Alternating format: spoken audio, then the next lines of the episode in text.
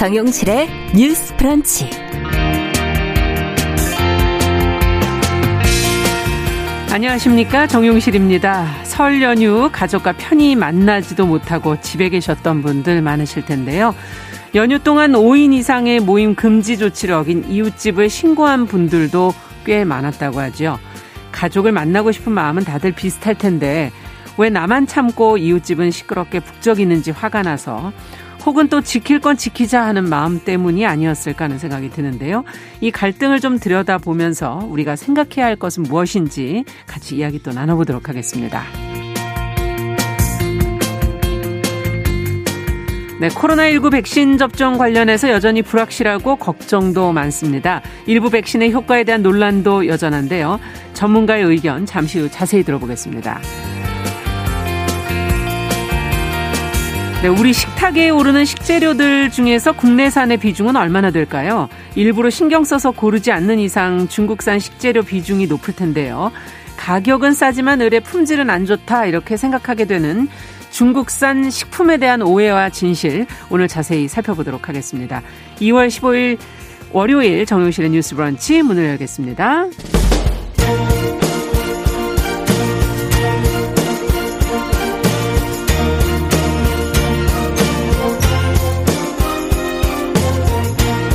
여성의 감수성으로 세상을 봅니다. KBS 일라디오 정용실의 뉴스 브런치. 여러분의 의견을 기다립니다. 문자는 9730으로 보내주세요. 짧은 문자 50원, 긴 문자 100원이 부과됩니다. KBS 모바일 콩, 유튜브를 통해서도 무료로 참여하실 수 있습니다. 네, 정실의 뉴스 브런치 항상 여러분들과 함께 프로그램 만들어가고 있습니다. 자, 오늘도 많은 분들이 주말 잘 쉬시고 글 올려주셨네요. 아카세이즈님, 50년 꿈님, 김진아님, 조혜숙님, 유성환님, 그리고 K78687741번님, 많은 분들이 들어와서 인사 건네주셨고요. 유튜브로도 미무스와님, 여유당님, 오직님, 감사합니다. 자, 저희는 뉴스픽으로 시작을 하겠습니다. 더공감 여성정치연구소의 송문희 박사님 안녕하세요. 네, 안녕하세요. 잘 쉬셨습니까? 네, 새해 복 많이 받으십시오. 새해 복 많이 받으시고요. 네. 전혜연 사평론가 안녕하십니까? 네, 안녕하세요. 네, 두 분이 좀 얼굴이 좋아지신 것 같기도 해요. 자, 오늘 첫 번째 뉴스는 그 연휴 기간 동안 많이 화제가 됐던 쿠팡에 관한 내용인데요. 온라인 쇼핑도 하고 요즘엔 뭐 음식 배달도 하는 업체인 쿠팡. 미국 뉴욕 증시에 상장한다는 소식에 관심을 모으고 있는데 그 안에 지금 미국 증권위원회에 낸 상장 신청서에 이 배달원을 독립 계약자 이렇게 기재를 했다고 해서 지금 보도가 나왔습니다. 어, 저희는 그 부분을 좀 주목해서 좀 얘기를 나눠보도록 하죠. 전혜연 평론가께서 이게 무슨 의미인지 조금 더 설명을 해 주시죠. 예, 이 쿠팡이라는 기업 아마 대다수 분들이 알고 계실 거고 또 이용하는 분들도 많으실 많죠? 겁니다. 네. 보통 스타트업, 새로운 신생 기업인데 1조 원 이상 기업 가치를 넘어가면 유니콘이라고 음. 하는데요. 미국 뉴욕 증시에 이제 상장을 추진하고 있습니다. 아직 확정된 건 아니지만 어쨌든 네. 1호 유니콘이라는 점에서 굉장히 주목을 받고 있고요. 자, 퀴즈를 한번 내보겠습니다. 네. 자, 쿠팡이 7년 동안 몇 배 성장을 했을까요? 글쎄요, 뭐. 송가사님 한번 추측해 보신다면? 아, 이렇게 숫자가 약해 가지고. 추측. 자, 270. 작년 1년 새, 작년 예. 1년 새에 벌써 26% 늘었다고 하니. 그러니까요. 예. 7년 만에 275배. 아. 자, 그러면 와, 대단한 스타트업이고 여러 가지 뭐 긍정 평가를 할 수가 있겠죠. 홍남기 부총리도 쿠팡이 미국 뉴욕 증시를 이렇게 상장을 추진하는 것에 대해서 아, 쾌거다. 이렇게 좋게 음. 평가를 했습니다. 그런데 자, 우리가 어떤 산업이 성장하거나 어떤 기업이 급성장할 때 빚이 있느냐, 음. 그늘도 있죠. 그럼요. 자, 이 그늘에 해당하는 부분이 와, 기업은 이렇게 성장을 하는데 과연 노동자들의 노동 환경도 개선이 되고 있을까? 음. 그리고 고용이 그만큼 늘어나고 있을까? 그렇다면 이 고용은 많은 사람들에게 장려할 수 있는 좋은 일자리일까? 네. 아니면은 노동자들에게 어떤 좀 불리한 조건인가? 여러 가지 논쟁이 일어날 수 있는데 쿠팡이 최근에 미국 증권거래위원회에 제출한 상장 신고서의 내용이 이제 알려지면서 네. 아, 이 노동 문제에 대해서 좀 돌아봐야 된다라는 지적도 음. 제기가 되고 있습니다. 자, 이른바 쿠팡맨이라고 불리는 분들은 근로기준법을 적용받는 고용된 사람이라고 할 수 있겠습니다. 네. 노동자라는 개념이 혼재되어 있기 때문에 조금 분리해서 제가 설명을 해드리자면은 쿠팡맨의 경우에는 쿠팡에서 직고용을 합니다. 음. 근로 기준법에 적용을 받겠죠. 네. 자 그런데 우리 요즘 쿠팡 플렉스라 그래서 물량 한 건당 얼마 이렇게 수수료 받고 배송하는 분들 볼 수 있을 텐데 네. 이분들 그리고 쿠팡에서 음식 배달을 하고 있는 쿠팡 이치의 배달원들 같은 경우에는 쿠팡에서 직접 고용을 해서 근로 기준법을 적용받는 일이라고 볼 것이냐 좀 논쟁이 있습니다. 네. 보통 우리가 이렇게 새로운 형태의 노동자를 플랫폼을 통해서 음. 일을 하는 플랫폼 노동자라고 부르는데 쿠팡이 최근 상장 신고서에서 이 사람들에 대해서 뭐라고 명시를 했냐? 어, employees, 그러니까 고용된 사람이 아닌 독립 계약자, 네. independent contractor라고 지금 명시를 하고 있습니다. 네. 자, 그런데 이 부분이 뭐가 문제야라고 생각을 할 수 있는데 음. 지금 전 세계적으로 이 플랫폼 노동자에 대해서 독립 계약자가 됐을 경우에 여러 가지 문제가 발생할 수 있다는 지적이 나오고 있기 음. 때문에 해외의 경우에는요. 이런 플랫폼 기업과 관련된 음. 여러 가지 판결과 관련돼서 아, 이런 배달하는 사람들을 독립 계약자가 아닌 회사의 종속된 말하자면 회사에서 고용한 노동자로 봐야 된다라는 판결도 나오고 있습니다. 네. 그리고 최근에 이 배달업이 엄청나게 증가하면서 그렇죠. 배달 노동자들의 네. 노동 환경 안전 문제 많이 제기되고 있잖아요. 음. 그러다 보니 이 라이더 유니언이라는 곳이 있는데 네. 라이더 유니언의 박정훈 위원장이 아, 좀 이런 문제를 개선해야 된다라고 지적을 하면서 이 쿠팡이 어떻게 보면 투자자들에게 매력적일 수 있지만 노동자들의 불안한 노동을 기반으로 이익을 실현하는 게 바람직한가 고민해 봐야 된다라고 얘기를 했습니다. 음, 음. 자, 우리 사회에서 코로나19로 인해서 많은 기업이 성장을 하기도 하고 많은 기업이 후퇴하기도 했습니다만 어쨌든 비대면 산업을 기반으로 하는 쿠팡 같은 기업들은 급성장을 했다라는 그렇죠. 걸 수치로 나오고 네. 있는데 문제는 과연 이런 곳에서 발생하는 새로운 일자리에서 일하는 사람들의 노동 환경은 어떠한지 음. 한번 돌아봤으면 좋겠다라는 지적이 나옵니다. 네. 지금 이 상장 신청서라는 것은 이제 투자자들이 이 내용들을 좀 검토해 보고서 여기에 투자를 할 것인가 말 것인가를 이제 결정하게 되는 그런 문서가 아닐까 하는 생각이 들고요.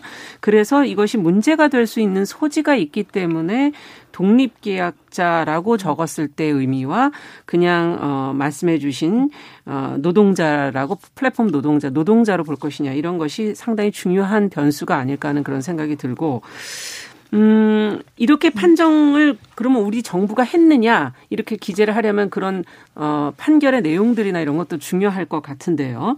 어떻게 바라봐야 될지 이 문제를 두 분의 말씀을 좀 더 듣고 싶네요. 지금 이 부분에 대해서 뭐 상장 신청서에는 독립 계약자라고 믿는다라고 쿠팡 측에서 했습니다. 네. 그런데 여기에 대해서 한국의 고용노동부나 기타 유관 기관에서 아주 유권해석을 내린 건 없기 때문에 조금 더 지켜봐야 되겠는데 네. 이 노동자 성을 인정하느냐 아니면 독립 계약자로 보느냐는 참 중요한 의미가 있습니다. 네.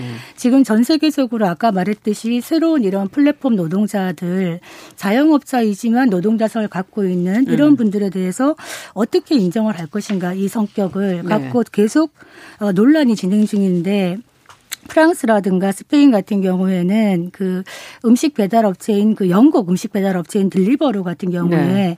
이 회사의 배달 기사들이 회사에 종속된 노동자로 봐야 된다라고 판결을 했습니다. 음. 반면에 또 다른 판결은 뭐냐? 미국 같은 경우에 캘리포니아 주를 보면 2019년에 이런 뭐 우버라든지 이런 배달 플랫폼 기사들에 대해서 정 직원으로 해가지고 개인 사업자가 아니라 정규직 직원으로 하자. 음. 그래서 이들에게 최저임금을 보장하고 의료보험 혜택을 주자라는 법안이 통과가 됐었는데 네. 여기에 대해서 플랫폼 기업들이 따르지 않으면서 수정 법안을 냈습니다. 음. 그거는 뭐냐면 이 플랫폼 노동자들이 개인 사업자가 아니고 아 개인 사업자이다라는 수정 법안을 내면서 어떤 절충점을 냈냐면은 원래는 개인 사업자들은 그 최저임금이라든가 의료보험 혜택을 받지 못하지만 그렇죠. 그럼에도 불구하고 개인 사업자지만 이런 플랫폼에 근무하는 사람들에게 조건부로 조건부로 최저임금이라든가 의료보험 음. 혜택을 주겠다라고 얘기를 한 겁니다.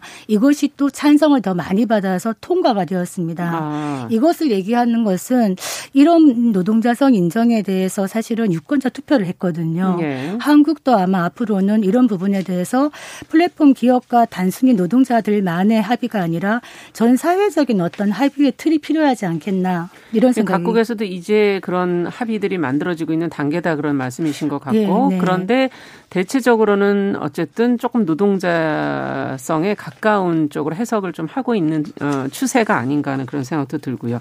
어떻게 보세요? 그러니까 우리나라에서 플랫폼 노동자를 위한 처우에서는 국회에서의 논의라던가 정부에서의 논의를 통해서 조금씩 나아지고 있는데요. 네. 다만 아직까지도 계속 문제가 되고 있는 것은 안전하지 못 비슷한 환경이라는 특수성이 존재하잖아요. 네. 그러니까 오토바이로 많이 배달을 하시는데 이런 경우에서 여러 가지 문제 있어서 제대로 되느냐를 좀 한번 봐야 될것 음. 같고 그리고 이제 쿠팡 같은 경우에 이번에 상장을 하면서 천억 원 규모의 주식을 어, 쿠팡맨을 비롯한 배송 인력 직원들에게 네.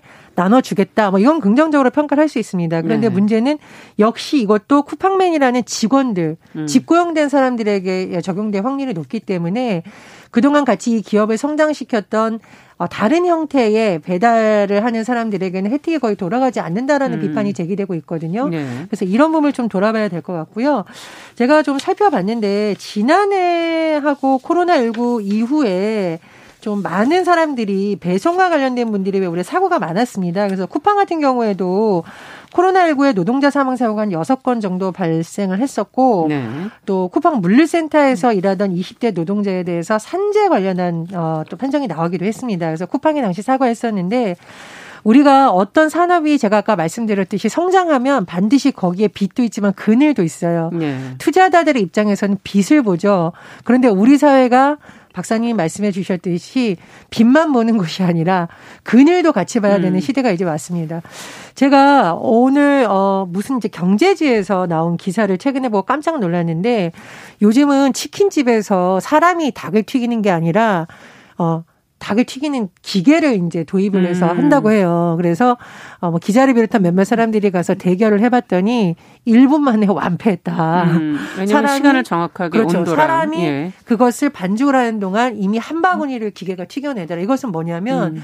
우리 사회 곳곳에서 노동이라는 가치가 어떻게 바뀌고 있는지 노동 시장이 어떻게 재폈는지를 보여주고 있는 거거든요. 네. 그래서 지금 비대면 사업이 증가하고 있는 것, 심지어 비정규직 일자리마저도 기계를 통해서 대체하고 있는 이런 상황에서 어디까지를 노동자로 볼 것이며 어디까지를 근로기준법을 적용해 줄 것에 음. 대해서는 전 사회적인 논의가 반드시 필요하다 이렇게 생각을 합니다. 사실 지금 산업 환경이 급속도로 변화하고 있죠. 우리가 어떻게 적응할 것인가가 참 심각한 문제로 떠오르고 있는데 21세기 불평등 얘기할 때 이런 경제는 성장하고 있는데 이게 사람을 동원하는 고용이 있는 성장이 아니라는 게 가장 큰 문제죠. 네. 지금 이런 기술 산업들이 주도를 하면서 음. AI가 사람보다 닭을 닭을 더잘 튀기고 더 맛있게 튀기고 사람은 사라지게 되고 음. 이런 식으로 또 어떤 이런 쿠팡 같은 사례 같은 경우에도 기술적인 성장이 주도하는데 고용이 없다. 그리고 이런 한, 사, 한 회사 내에서도 어, 이 임금의 질이라든가 수준이 많이 차이가 나고 있기 때문에 이 고동, 고용의 어떤 사각지대, 근로의 사각지대에 놓인 이분들에 대해서 어떻게 대우를 해야 될 음. 것인가라는 거는 또 다른 측면으로 바라봐야 된다. 이런 생각이 듭니다. 네. 제가 좀 봤더니 요즘 이제 공유경제 때도 많이 네. 얘기가 나오잖아요. 그 에어비앤비처럼 음. 숙박 공유하고 있는 곳들. 근데 에어비앤비가 상장을 하면서 이 숙박 공유를 하고 있는 호스트 주로 이제 집주인들이겠죠. 네. 호스트를 위해서 비의결 주식 920만 주를 이 사람들을 위한 기부 펀드를 만들어서 기부를 했다라고 음. 합니다. 그래서 지금 여러 가지 형태의 경제 모델이 등장을 하고 있는데 이것을 정부에서 이렇게 하십시오라고 해주는 것이 아니라 사실은 자율적으로 그렇죠 해야죠. 일종의 프로토콜을 음. 이제 만든다고 해요 업계에서 음. 아까 말씀해드렸듯이 뭐 의결 주식을 어떤 식으로 펀드를 예. 만들어서 기부를 한다던가 아니면은 어떻게 여기서 발생한 이익을 공유할 수 있을까에 음. 대해서 음. 그래서 그런 부분에서의 좀 논의가 우리나라 업계에서도 음. 많이 좀 됐으면 좋겠다라고 생각을 하고 네. 우리가 얼마 전에 왜 카카오 김범수 의장의 기부 소식 알려드렸잖아요. 네. 지금 지금 우리나라 스타트업을 이끌었던 기업들이 어쨌든 뭐 상생을 위한 음. 여러 가지 시절하고 있다는 것은 좋다고 봅니다. 그래서 쿠팡에서도 뭐 앞으로 많은 일자리 2025년까지 한 5만 개 일자리 창출했다라고 하는데 창출하는 거 좋습니다. 하지만 음. 그 일자리를 창출하면서 발생하는 수 있는 여러 가지 노동 문제에 대한 검토라든가 음.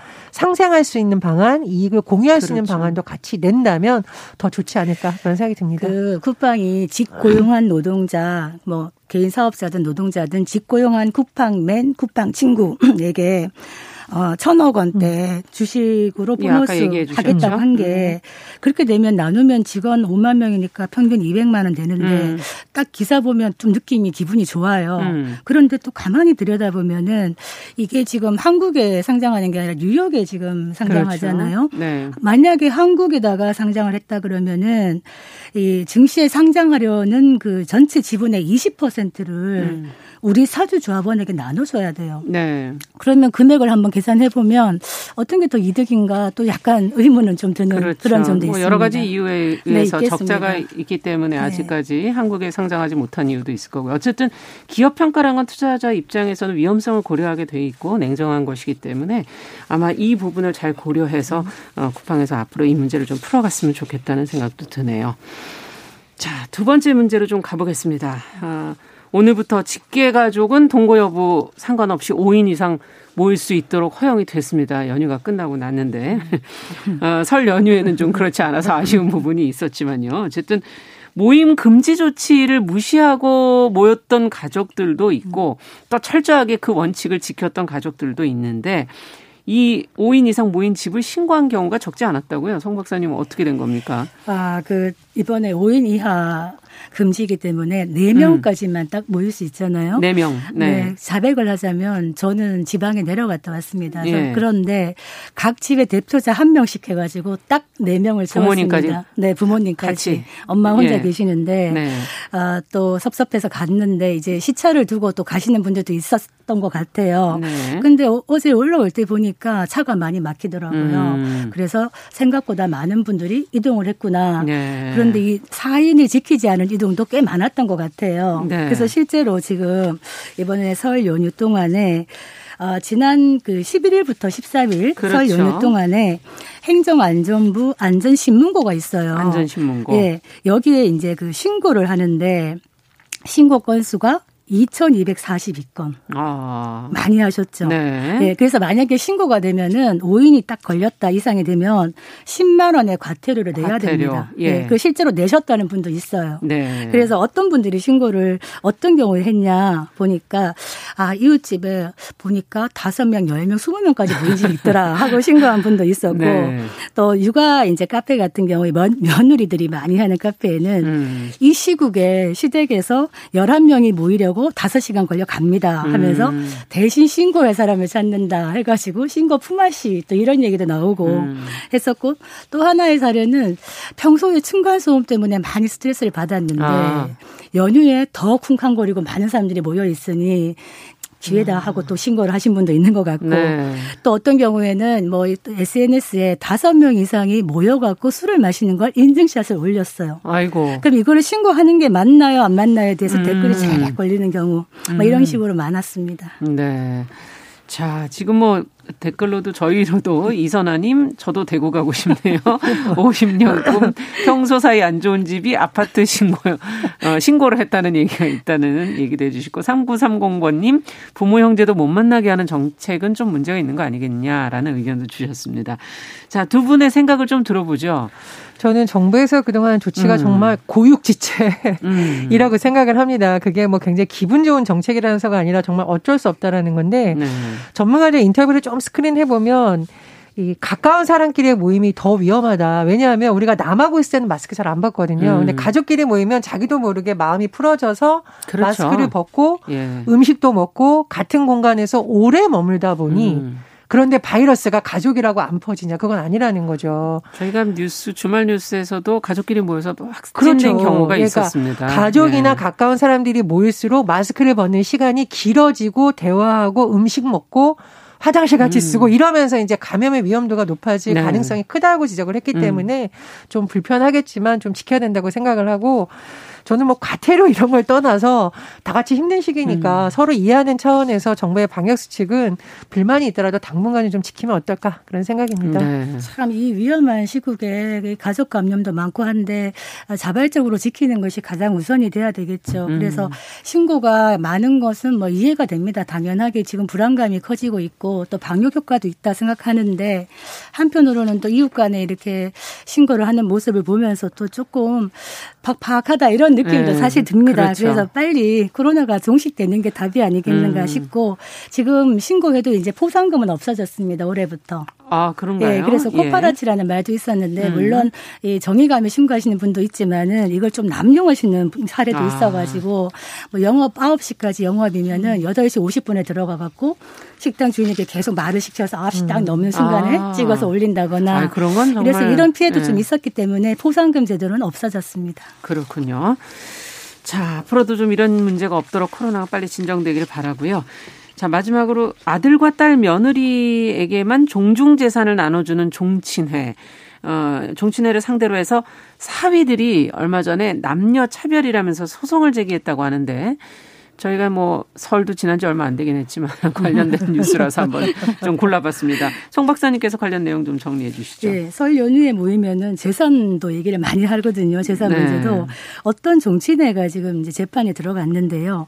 지난해 이사회에서 종중 소유의 땅을 매각을 했는데 음. 이 매각 대금을 아들, 딸 그리고 며느리 사위는 빼고 네. 이 사람들에게 1인당 5천여만 원씩 나눠주겠다 했더니 음. 딸과 사위가 소송을 제기했습니다. 음. 왜냐하면은 이 출구한 딸도 아들과 동등하게 종중 회원 자격 가져야 된다는 판례가 16년 전에 나와가지고 네. 여성 이제 출구한 여성 딸들도 똑같이 재산을 받을 수 있거든요. N분의 예. 그걸로 그런데 왜 이번 이 종친회는 이렇게 했느냐 해갖고 소송이 들어가 있는데 예. 사위가 만약에 못 받는다 그러면 아들 며느리는 두 사람이 받죠. 그렇죠. 딸만 받고 사위는 못 받으면 두 배의 차이가 나는 거잖아요. 음. 그래서 부당하다. 이 그렇게 얘기했더니 종중회에서는 종친회에서는 뭐라 그러냐면 종중의 재산 배분은 종중의 자율 결정에 따라 결의할 수 있는 거다. 이렇게 지금 음. 맞서고 있는 상황입니다. 네. 예전에는 그러면 아들에게만 줬었던 것을 딸에게 주게 된 것도 어, 16년 전이다. 지금 그 말씀이시죠? 네. 2005년부터. 예. 2005년부터. 네. 자, 그러면 사위는 그럼 어떻게 봐야 될까요? 차별, 이거 딸을 차별하는 거냐? 이걸 어떻게 봐야 되느냐? 두 분은 어떻게 생각하세요? 네, 물론 판결이 나와야겠지만 네. 저는 이제 사위들의 이의 제기도 문제가 있다고 아, 좀 타당성이 있다 이렇게 음. 생각을 합니다. 왜냐하면 결과적으로 그 딸이 가지는 재산이 줄어드는 거잖아요. 이쪽은 그렇죠. 아들 며느리 더 주고 딸만 예. 주면 그런 측면에서 한번 검토를 해봐야 된다고 생각을 하고 두 번째로는 2005년 판결이 나왔을 때 음. 당시에 그 여성들을 대변한 변호사가 아주 뼈가 있는 말을 했는데 그 당시에 딸들의 반란에서 종중에 여성도 회원이 될 수 있다라는 것은 굉장히 의미가 있어요. 음, 양성평등 측면에서. 그렇죠. 그런데 종중이라는 것 자체가 존재하는 보통 목적이 재래나 분묘 보통 가족들 관련한 이제 묘나 이런 걸 잘 지키는 수호하는 의무도 어떻게 보면 같이 주어지는 것이라고 생각했거든요. 그렇죠. 권리와 더불어서. 그렇죠. 그러니까 며느리들이 보통 이런 의무를 하니까 제 생각에는 사위에게도 종중에게 어떤 재산권을 주되 며느리들이 음. 하는 권리도 주대 의무도 같이 줘야 된다. 네. 이렇게 생각을 합니다. 네. 이 종친회에서 회원 자격을 이 종중의 후손과 자손을 양육해서 종중의 번성에 기여하고 종대사를 모시는 남자 정회원으로 정했어요. 음. 그리고 그 정회원의 배우자까지라면 음. 만약에 아이를 낳지 않는 낳지 않았던 음. 며느리라면은 또 받을 수 있을까? 음. 만약에 이 규칙에 의하면 그런 생각이 들고 사실은 우리가 2005년도부터 출가한 딸들도 종종 회원으로 인정을 받았습니다만 굉장히 늦었죠. 음. 그 전에는 사실 딸아들 다 균분 상속이 더 보편적이었습니다. 음. 그랬다가 조선 후기 오면서 아들 특히 장자에게 나눠주기 시작한 거예요. 네. 왜냐하면은 인구가 증가하기 시작하면서 재산을 나눠져 버리면 다 가난해지니까 네. 몰아주기를 한 거예요. 음. 그 대신에 딸에게는 상속을 하지 않고 결혼할 때 혼수나 지참금 이런 음. 식으로 음. 갔는데 외국도 마찬가지예요. 우리가 소설 보면 백, 백마탄 왕자가 이렇게 막 돌아다니잖아요. 음. 길 가다 만나잖아요. 네. 왜 그러냐? 외국도 중세에는 장자에게 다 상속을 하기 때문에 음. 가진 것이 없는 둘째나 막내들은 또 돌아다니는 되는 거예요. 음. 그래서 이런 식으로 갔는데 이 지금 와서 종중의 자손이라든가 제사 네. 이런 식으로 얘기하는 것이 좀 시대에 맞는가라는 얘기는 하고 있습니다. 네. 지금 최 회장님께서는 사위에게도 줘야 된다고 생각한다. 723 62849번님께서는 평소 조상에 관심 없다가 제사비를 달라고 시즈라든지 성묘 다니면서 일단 하면서 권리도 주장을 했으면 좋겠다는 얘기도 해주셨고요. 어, 김진아님께서는 종중 제사 행사에 아들 며느리 참석한 딸 사비 참석하지 않으면 안 된다. 예, 참석을 하지 않기 때문에 안 준 게 아닐까 하는 의견도 주셨습니다. 아니 제가 조금 오해를 피하게 한마디만 더 붙이면 종중은 사실 부계 중심 혈족 그 그렇죠. 성을 중심으로 하는 거기 때문에 네. 이것이 또 맞느냐 안 맞느냐 뭐 논란도 있습니다만 자율적으로 운영되고 있는 것이니까요. 그 부분을 또 다시 그렇죠. 말씀을 드립니다. 저희 종친회도 네. 딸 참여 시킨 게 몇 년 안 됐습니다. 제사는 실컷 같이 하는데 음. 여사들이 참석을 못했었거든요. 네. 이 기사 보면서 우리 종친회나 종중은 왜 땅을 안 파나 이 생각도 들더라고요. 자, 저희 얘기는 여기서 이제 마무리하도록 하고 잠깐 어, 경북 지금 고령군 의성군 지역에 한파 경보가 발효될 예정이라고 하니까요. 야외 활동 좀 주의하시고요. 외출하실 때 어, 체온을 좀 따뜻하게 유지하시는 방법을 좀 어, 참고해 주시기 바랍니다. 자, 두 분 말씀 잘 들었습니다. 뉴스픽 전혜연 평론가 더공감 여성정연구소 성문희 박사 수고하셨습니다. 감사합니다. 정용실의 뉴스 브런치 듣고 계신 지금 시각 10시 31분이고요. 라디오 정보센터 뉴스 듣고 오겠습니다. 어제 코로나19 신규 환자가 344명으로 사흘째 300명대로 나타났습니다. 국내 발생 환자 323명 중 서울 147명, 경기 99명, 부산 15명, 대구 12명 등입니다. 정부가 지난 설 연휴 기간에도 코로나19 환자가 하루 평균 300명대를 기록했다며 거리두기 단계가 조정돼 긴장감이 풀리면 언제든 확산세로 다시 돌아설 수 있다고 밝혔습니다. 경기 이천의 산란계 농장 두 곳이 고병원성 조류 인플루엔자 AI 확진 판정을 받았습니다. 중앙사고수습본부는 발생지 근처 농장에서 사육하는 가금을 예방적 살처분하고 이동 제한, 집중 소독 등 강화된 방역 조치를 시행할 계획입니다. 이달 들어 10일까지 수출액이 180억 달러로 1년 전보다 70% 가까이 급증했습니다. 코로나19 확산 방지를 위해 통제됐던 군장병의 휴가가 오늘부터 가능해집니다. 지난해 11월 27일 전 부대에서 휴가 통제를 시작한 지 80일 만입니다. 정부가 다음 달까지 진행할 코로나19 백신 예방접종의 세부 계획을 오늘 발표합니다. 사회적 거리두기 단계가 오늘부터 수도권은 2.5단계에서 2단계로 비수도권은 2단계에서 1.5단계로 각각 하향 조정됩니다. 5인 이상 사적 모임 금지 조치는 직계가족을 제외하고는 그대로 유지됩니다. 지금까지 라디오 정보센터 조진주였습니다.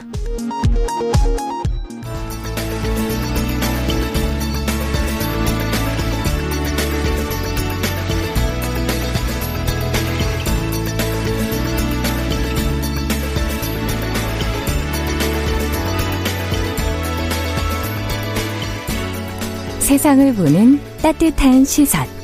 KBS 일라디오 정용실의 뉴스 브런치. 매일 아침 10시 5분 여러분과 함께합니다. 네, 정용실의 뉴스 브런치 듣고 계신 지금 시각 10시 33분입니다. 어, 월요일마다 저희가 월요 인터뷰 준비하고 있습니다. 어, 코로나19 백신 접종이 조만간 시작된다고 하죠. 오늘 오후에 이제 코로나19 백신 접종 계획이 지금 발표될 예정인데요. 이에 앞서서 어, 저희가 먼저 백신 수급은 제대로 되고 있는 건지 어떤 부분을 신경을 써야 할지 전문가의 이야기를 좀 직접 들어보도록 하겠습니다. 국제 백신 연구소 이철우 책임 연구원 지금 전화 연결돼 있습니다. 안녕하십니까? 네, 안녕하세요. 네. 자, 지금 뭐 무엇보다 아무래도 백신과 관련해서는 아스트라제네카 백신이 에, 과연 고령층 접종을 허용할 것인가에 대한 관심이 가장 높은 것 같은데요. 어, 국가별로는 판단이 조금씩 달라서 어, 어쨌든 좀 그것도 관심 가져봐야 되지만 WHO는 연령 제한 없이 사용할 것을 지금 권고하고 있거든요. WHO가 이렇게 권고한 이유는 무엇인지 궁금하네요. 어, 일반적으로 이제 임상시험에서 65세 이상 노인 인구가 좀 상대적으로 적은 숫자가 등록되면서 좀 자료가 부족하다는 점은 있었지만 네. 어, 실험실 결과로 이제 평가하는 뭐 면역원성 자료 그리고 65세 이상 노인에서의 뭐 안전성에서도 크게 문제가 없었다는 점 그리고 음. 아마 무엇보다도 중요한 것은 현재 코로나19의 유행 상황과 고령층이 코로나19 감염 시에 이제 치사율이 매우 높다는 점이 아마 고려되었기 때문에 네. 즉 이런 접종의 어떤 득과 실을 따져보았을 때 예방 접종을 권고하는 것이 더 유리하다고 판단하였기 때문에 이와 같은 결정을 하였다고 어, 보고 있습니다. 네, 그렇군요. 어쨌든 임상 시험이나 이런 것에 자료는 좀 부족하지만 실험실 결과는 나와 있는 상황이다라고 지금 얘기를 해 주셨는데 오늘 우리 정부 쪽에서도 지금 허용 여부를 비롯한 여러 가지 내용을 좀 발표를 하겠지만 어떤 방향으로 결정이 될 가능성이 높다고 보십니까? 어, 뭐 제 생각에는 이제 앞서 이제 식약처에서의 세 번의 자문과 전문 회의에서도 네. 어, 접종에 대해서는 사, 사실 뭐 신중하게 접근할 필요는 있겠지만 접종을 막을 이유는 이제 어, 없, 없을 것으로 이제 평가가 되었고 네. 어, 앞선 질병관리청에서의 예방접종 이제 전문가 회의에서도 어, 비슷한 맥락으로 아마 논의가 되었다면은 음. 아마 세계보건기구와 비슷하게 어, 노인에서도 충분히 어, 사용에 대해선 부분에 대해선 제한하지 않을 것으로 좀 예상을 하고 있는데 좀 네. 지켜볼 필요는 있겠습니다. 네. 제 생각에는 그렇습니다. 네, 지금 가능성은 좀 높아 보인다라는 말씀이시네요. 네. 자, 백신의 효과에 대한 지금 논란도 좀 있지 않습니까? 효과 문제라는 건 결국은 어, 안전성의 문제하고 연관성은 있지만 조금은 또 다른 것이다라는 지적도 나오고 있고요. 어, 전문가로서 이 부분을 좀 짚어서 얘기를 해 주신다면요. 어, 저희가 이제 일상적으로 말하는 이제 백신의 어떤 효과는 네. 일반적으로는 이제 코로나19 감염증의 이제 위험을 낮춰주는 이제 감염의 예방 효과를 보통 이야기하였습니다. 네. 하지만 이제 백신의 효과라는 것은 사실 이런 감염 예방 효과 외에도 코로나19 감염 시에 중증화 또는 이제 사망의 위험을 낮춰주는 효과도 있습니다. 네. 어, 코로나19 감염이 사실 무서운 이유는 이제 이런 걸렸을 때 폐렴이나 사망의 위험이 있기 때문에 사실 그렇죠. 위험, 어, 이제 무서운 건데 네. 결국엔 백신의 효과가 이제 감염 자체도 예방하는 것이지만 음. 감염 시에도 이런 중증화나 사망의 위험을 낮춰주는 효과도 이미 어, 감염 예방 효과보다도 더 우수하게 나타난 증명 모든 백신들에서 증명이 되고 있고 네. 그리고 아주 소규모 자료이긴 하지만 초창기 자료이긴 하지만 이제 좀 희망적인 이제 자료 중에 하나는 네. 어, 전파도 막아줄 수 있다는 결과들 조금씩 나오고 있습니다. 전파도 네. 네. 그렇기 때문에 아마 코로나19 백신 접종은 사실 그 감염 예방 효과 이것만 좀 초점을 두기보다는 음. 어떤 그 중증화나 사망의 위험 이런 측면에서도 본다면은 음. 어 그런 효능의 문제에 대해서는 조금 어 좀 더좀 다면적으로 평가하였을 때 어, 여러 효과가 있다 이렇게 좀 이해를. 해주는 것이 좀 좋겠습니다. 감염의 예방만이 아니라 다른 측면을 또 고려를 해야 된다라는 말씀이신데요. 변이 바이러스가 나왔을 때도 마찬가지일까요? 그 변이 바이러스도 현재는 뭐 모든 백신들에 대해서 자료가 딱 추측돼 있는 건 아닌데 나오는 네. 자료들로 토대로 보았을 때는 감염의 예방 효과는 조금 떨어지는 것으로 현재는 지금 지금 조금씩 밝혀지고 있습니다. 아무래도 조금 차이가 나- 있으니까요. 네, 맞습니다. 네. 그래서 아마 남아공이나 브라질 변이에 대해서는 감염의 예방 효능은 조금 떨어질 수는 있으나 네. 여전히 백신의 접종이 중증화 또는 사망의 위험을 낮춰주는 거에 대해서는 아, 아. 직까지는 이제 이게 떨어진다라고 이제 이제 정확하게 밝혀진 바는 아직까지는 없습니다. 아, 그렇군요. 그렇다면 어쨌든 어 맞는 것을 신중하게 다들 고려를 하셔야 될 것 같긴 한데 최근에 또 정은경 질병관리청장이 러시아의 스푸트니크 백신 도입을 검토하겠다 이런 발표를 했어요. 이 스푸트니크 백신 도입에 관해서는 초반에 언론에서 여론이 좋지 않았습니다. 근데 이 백신이 지금 임상 3상 결과가 91.6%의 면역 효과가 확인됐다. 그래서 이제 다른 20여 개 국가에서도 지금 도입을 서두르고 있다고 하는데 어떻게 보십니까? 이 스푸트니크 백신에 대해서는. 어, 일단 저희가 이제 가장 원- 큰 원칙으로 세웠던 것 중에 하나는 결국에는 임상시험 과정과 그 결과의 정보를 얼마큼 투명하게 공개하는 걸로 사실 판단을 많이 하였는데 그렇죠. 같은 원칙을 적용하자면은 이제 초반에 이런 그런 우려는 이제 대부분 많이 해소되었다고 생각합니다. 이런 예. 학술지에도 보고가 되고 임상시험 결과 자체로만 놓고 봐도 굉장히 우수하기 때문에 이런 투명성이 어느 정도 해소되었고 그래서 아마 이런 투명성이 어느 정도 해소되었기 때문에 유럽이나 각국에서도 승인을 받는 과정들을 조금씩 밟고 있는 곳으로 나오기 때문에 네. 만약에 이 과정 속에서 특히 유럽에서의 어떤 승인을 받는 과정에서는 좀 더 많은 자료들이 투명하게 공개될 것으로 예상되기 때문에 지금 나, 타난 원칙만 똑같이 적용하자면은 음. 어, 검토 정도는 충분히 할 수 있는 단계라고는 생각합니다. 네. 아직까지 지금 뭐 백신 도입을 결정한 단계는 아니고 검토하는 단계이기 때문에 충분 어, 그 정도는 충분하다라는 말씀이시군요. 네, 맞습니다. 자, 근데 지금 백신의 종류가 상당히 많아요. 여러 다양한 백신들을 지금 맞게 되는 건데 도입 계획을 보면 어, 이렇게 다양한 백신을 접종했을 때에 어, 좋은 점, 나쁜 점도 있지 않겠습니까? 이것도 한번 검토해 봐야 되지 않을까요? 어, 결국 이제 다양한 백신을 두려울, 두려울 수밖에 없었던 어떤 이제 외부적인 요인, 그리고 어, 이런 다양한 물량이 좀 제한, 백신마다 물량이 좀 제한적이고, 네. 들어오는 시기도 좀 상이하기 때문에 이렇게 좀 다양한 백신이 도입되었으나, 아마 접종 자체로 놓고 보면은 이제 1차 접종과 2차 접종이 필요한 경우에는 같은 백신을 계속 접종할 것으로는 예상, 아, 공고하고 있습니다. 예. 그래서 실제 이제 다른 국내 도입이 결정된 백신들 모두 이제 나라들마다 조금씩 도입된 정도의 차이는 있겠지만 뭐 대부분 뭐 어, 대부분 선진국이나 이런 그 나라에서 미국이나 네. 도입한 결정한 백신들이기 때문에 예. 아마 각국의 나라의 어떤 확보한 물량들마다는 좀 상이한 점은 이제 그 나라마다 또 백신 공, 그 수급한 양이 좀씩 다르기 때문에 예. 이를 고려해서 아마 사, 어, 접종 그 도입 계획을 발표했을 거 생각이 되고 예. 국내에서도 다양한 백신을 조금 위험 분산하는 차원에서 도입을 하고 단 이제 접종을 할 때에는 이제 1차 백신과 2차 백신은 동일한 음. 백신을 접종하는 것을 현재 권장하고 있습니다. 네, 그것에 혼란만 생기지 않는다면 크게 걱정할 부분은 없다라는 말씀이시네요. 네. 국내에서 좀 생산량이 늘어난다면 우리가 확보할 수 있는 게 좀 많지 않을까 이런 생각들 많이 하시거든요.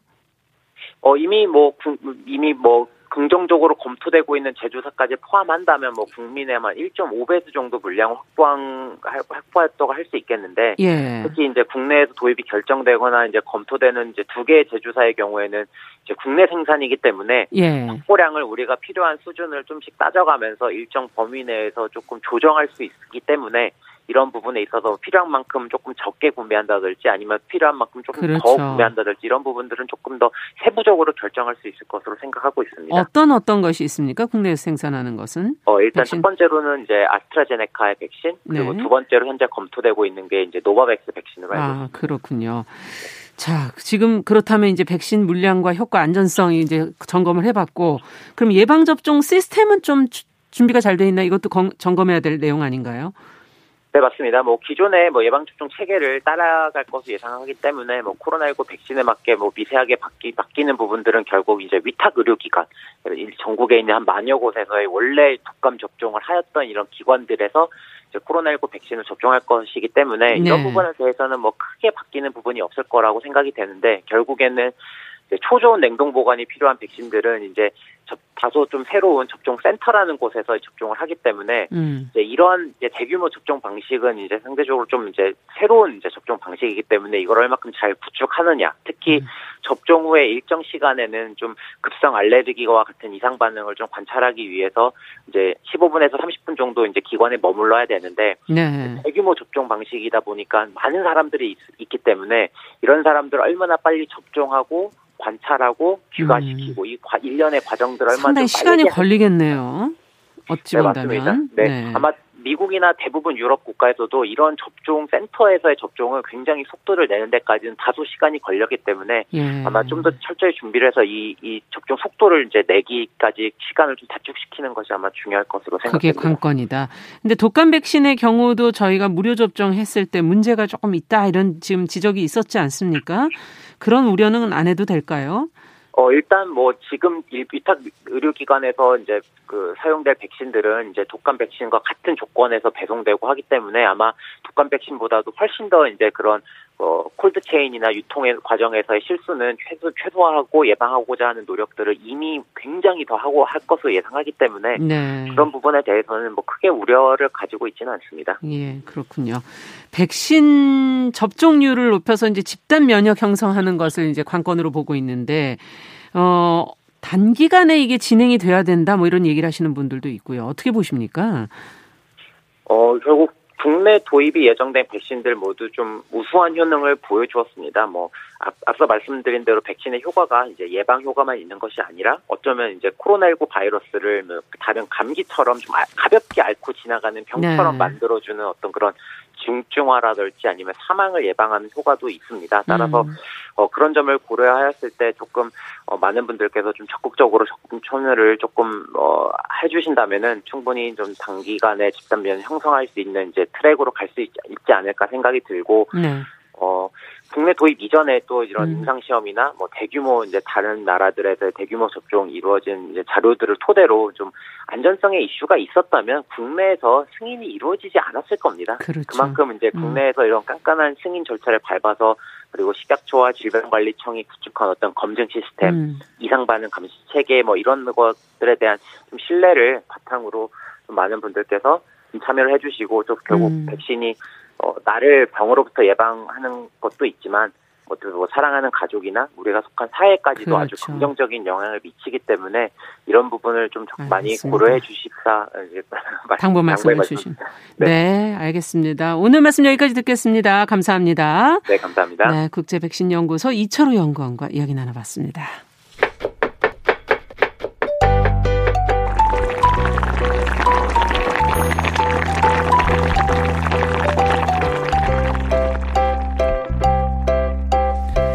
정용실의 뉴스 브런치 건강한 식탁 열어봅니다. 오늘도 홍신의 요리연구가 자리해 주셨습니다. 어서 오십시오. 네, 안녕하세요. 아, 오늘 지금 민감한 얘기예요. 중국산 식재료. 네. 저는 몇 가지가 떠오르는데 다 문제되던 것만. 아, 문제되던 거에 대한 인식이 많으신 거죠. 아니, 보도가 그렇게 많이 나왔어요. 맞아요. 네. 네. 그 어떤 게 떠오르세요? 고춧가루? 고춧가루. 그렇죠. 네. 대부분의 고춧가루. 아, 뭘... 그거 장면은 뭐라 그래야 되나? 곰팡이가 어. 막 피어 있는. 아. 그 고추를 그거를 보도로 보신 거죠. 네. 네. 곰팡이 키 피어 있는 고추 원물을 보신 거죠. 그렇죠. 중국산 고추 원물. 네. 고추 가루가 그래서 그런 고추를 빻았기 때문에 위험하다. 음. 약간 이런 일들도 있었고 어, 중국산이 약간 고춧가루나 김치 익숙하게 음. 된게 외식 문화가 많이 퍼지면서 맞아요. 옛날에는 이런 거 있었어요. 중국산이라고 써 있으면 저. 김치는 안 주셔도 돼요. 어, 맞아요. 심지어는 요즘에 그러니까 김치 자체를 기피하게 된 현상 중에 하나 그러니까 아, 원인도 네, 어느 식당에 가도 사실 김치가 잘 안 나와요. 그거는 맞아요. 사람들이 안 먹어서일 수도 있지만 어느 순간부터 김치에 대한 불신이 굉장히 네. 커진 거죠. 예. 근데 그 앞에 항상 꼬리표처럼 따라붙어 있는 게 중국산이에요. 중국산 예. 그게 고춧가루에서 온 것도 많고 배추에서 온 것도 많고 네. 오늘 그래서 그 중국산 고춧가루하고 김치에 대한 얘기를 잠깐 좀 해볼까 아, 합니다. 그러면은 먼저 고춧가루부터 좀 먼저 얘기해 주시죠. 요즘에 네. 그래도 아무래도 고춧가루만큼은 좀 국내산을 써야 된다. 태양초가 음. 최고다 이렇게 얘기하시면서 아, 네. 사서 그 비용을 쓰시는 분들이 있거든요. 많죠. 어떤 차이가 있는 거예요? 어떻게 다른 중국산하고? 차이를 일단 말씀드리면 지금 정용실 아나운서님께서 말씀하신 예. 게두 가지 관점이에요. 하나는 이제 국내산이라고 하는 거 유통의 음. 문제고요. 네. 유통과 원물. 두 번째는 태양초라고 하신 거. 그게 이제 고추 자체에 대해서도 인식을 하고 계신 분들이 이렇게 음. 다르게 얘기를 하시거든요. 네. 고춧가루도 어떠한 고추를 빻는 게 다르다. 이건 사실 국내산에 관한 문제예요. 아, 그렇군요. 중국에서 들어오는 고추다라고 하면은 그러니까 고춧가루 중국산이라고 음. 써 있는 거 우리가 표기를 그렇게 하게 돼 있어요. 김치, 쌀, 고기, 고춧가루에 대해서는 식당 내에서는 당연히 예. 원산지 표기를 하게 돼 있는데 이게 중국산이라고 하면은 고추 원물 자체가 중국산일 수도 있고 김치가 완제품으로 음. 중국산일 수도 있고 고추 가루가 중국산일 수도 있고. 네.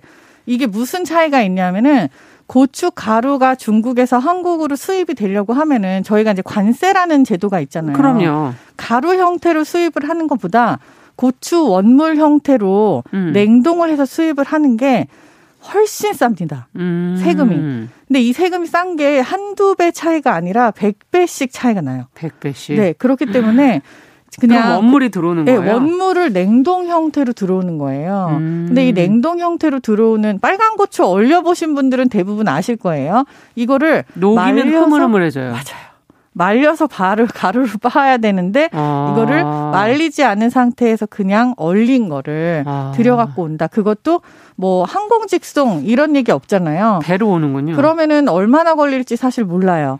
냉동 창고인지 그 상태로 운송이 되는지 그러니까 여기에서 오는 불신인 거예요. 아. 고추 자체가 나쁘다라는 얘기는 저는 할 수 없어요. 중국 아. 고추도 좋은 고추 되게 많아요. 음. 심지어는 우리가 인식 못하고 먹는 마라탕 그게 중국 아, 고추로 아, 만드는 거잖아요. 아이고 그러네요. 스촨성 후추로 만드는 거고 다 그렇잖아요. 음. 근데 그거에 대해서는 아무도 뭐라고 얘기를 안 하지만 유독 김치에 있는 고춧가루에 대해서는 중국산에 대해서 예민한 게 약간 요런 데서 오는 아. 불신이에요. 이게 관리가 똑바로 되지 않고 있고 납 카드뮴 검출에 대한 그런 이슈가 있었고 네. 그리고 또 곰팡이에 대한 이슈가 있었고 있었죠. 이게 다 유통 과정이 어떻게 되어 있는지 명확하게 않기 때문에 원물이 뭔지 모르기 때문에 관세 때문에 음. 우리가 아무래도 냉동 야채 자체를 수입을 해야 된다는 그런 제도 때문에 음. 이게 다 합쳐져서 약간 이런 불신이 생긴 거죠. 아 그렇군요.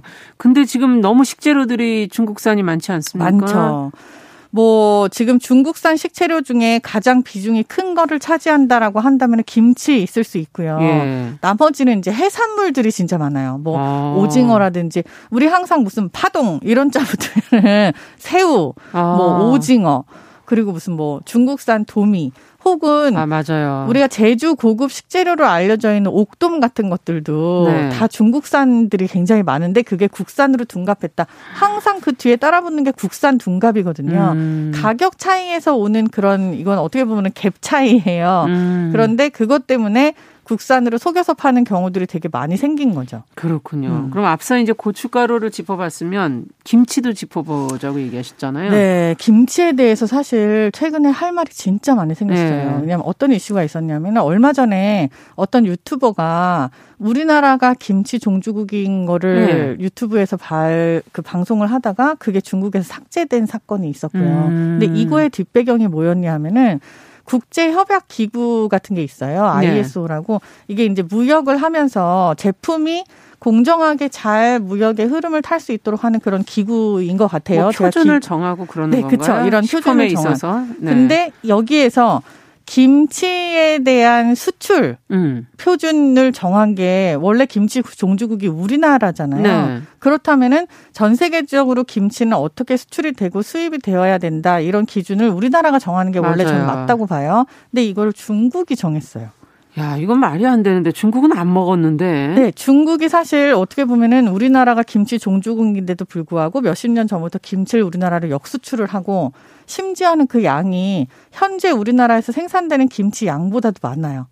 아. 뿐만 아니라 새우젓 우리가 흔히 알고 있는 파동자 붙은 여러 가지 그런 식재료들 고춧가루, 배추, 새우젓 뭐 이런 것들이 모두 다 중국에서 훨씬 더 많이 생산하고 음. 그걸 오히려 우리나라에 역수출을 하는 이런 현상이 나타나면서 김치를 야. 우리나라 음식이라고 본다라고 중국이 주장할 수 있는 어떤 배경이 마련이 된 거죠. 예. 그리고 본인들이 실제로 다른 나라에도 뭐 우리가 한동안 일본에서 기무치라 그래갖고 그걸 수출한다는 아, 그거 그럼 견제하는데 상당히 힘들었어요. 그것 때문에 굉장히 어려웠었잖아요. 네. 근데 지금 중국은 아예 막을 수 없는 상태까지도 가버린 거죠. 음. 이렇게 이런 표준을 자기네들이 제작을 하고 있으니 네. 이건 좀 큰일인 것 같아요. 야 그렇다면은 이게 저희가 중국산인지 아닌지를 구분하는 방법이 있나요? 솔직히 말해서 고춧가루라든지 네. 뭐 김치의 경우 약간 특이한 맛이나 향이 있긴 있어요. 음. 그렇지만 대부분 이거는 김치 자체에 대한 우리나라 온 국민의 인식을 바꾸지 않는 한 구분할 수 있는 방법이 아. 없다라고 저는 말씀드리고 싶어요. 왜냐하면 그래요?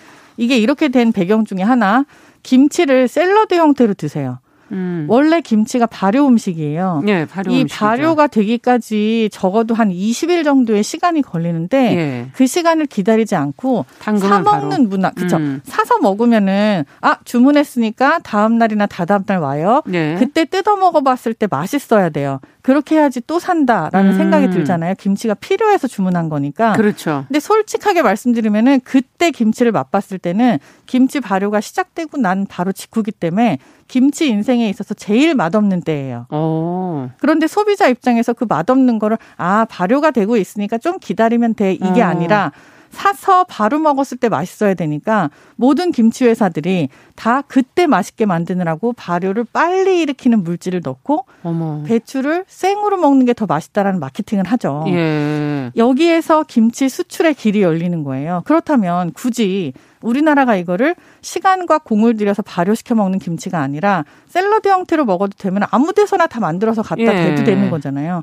그 틈새 시장을 중국이 멀고 들어온 거예요. 아, 그렇군요. 그래서 우리나라 사람들이 김치가 발효식품인 걸 인정을 하고 우리나라 김치가 시간과 공을 들였기 때문에 다르다라는 인식을 가지고 있지 않는 한 중국 김치의 시대는 사실 앞으로도 더 커집니다. 아, 우리 스스로가 그 발효 음식에 대한 어, 어떤 기다리는 그쵸. 그런 관습, 뭐 문화 이런 게 없는 한은 안 된다. 지금 그런 말씀이신데, 근데 중국산 중에는 어, 끝 시간은 다 돼가지만 6년은 못 본 것 같네요. 아 불법이에요. 네, 아. 짧게 지금 시간이 없으니까 말씀드리면은. 예.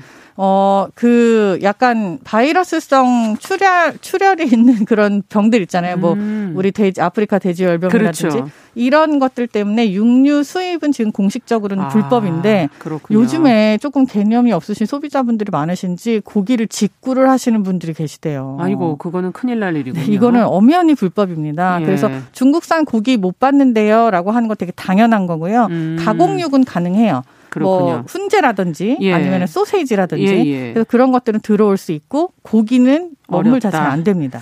오늘 뭐 얘기는 다 못할 것 같고 끝으로 좀 정리해 주시면 다음 시간에 조금 더 해보도록 하죠. 예. 네, 일단 오늘은 사실 고춧가루하고 김치 이야기를 위주로 했는데 음. 김치 종주국 우리나라가 약간 열받았던 사건을 음. 배경으로 해서 김치에 관해서 조금 다시 생각을 해봐야 된다. 그리고 음. 어떻게 보면 오늘은 이제 안 좋은 얘기를 했지만 다음 주에 저희가 어, 이런 거 말고 중국에서 들어오는 것 중에 식재료 중에 괜찮은 것도 많아요. 그런 있는지. 얘기들도 조금 해봤으면 좋겠어요. 네, 알겠습니다. 홍신의 요리 연구가와 함께 건강한 식탁 어, 오늘 중국산 식재료에 관한 얘기인데 다음 주에도 또 이어가 보도록 하겠습니다. 오늘 말씀 잘 들었습니다. 감사합니다. 정용실의 뉴스 브런치 월요일 순서 여기서 인사드리고요. 저는 내일 오전 10시 5분에 뵙겠습니다. 감사합니다.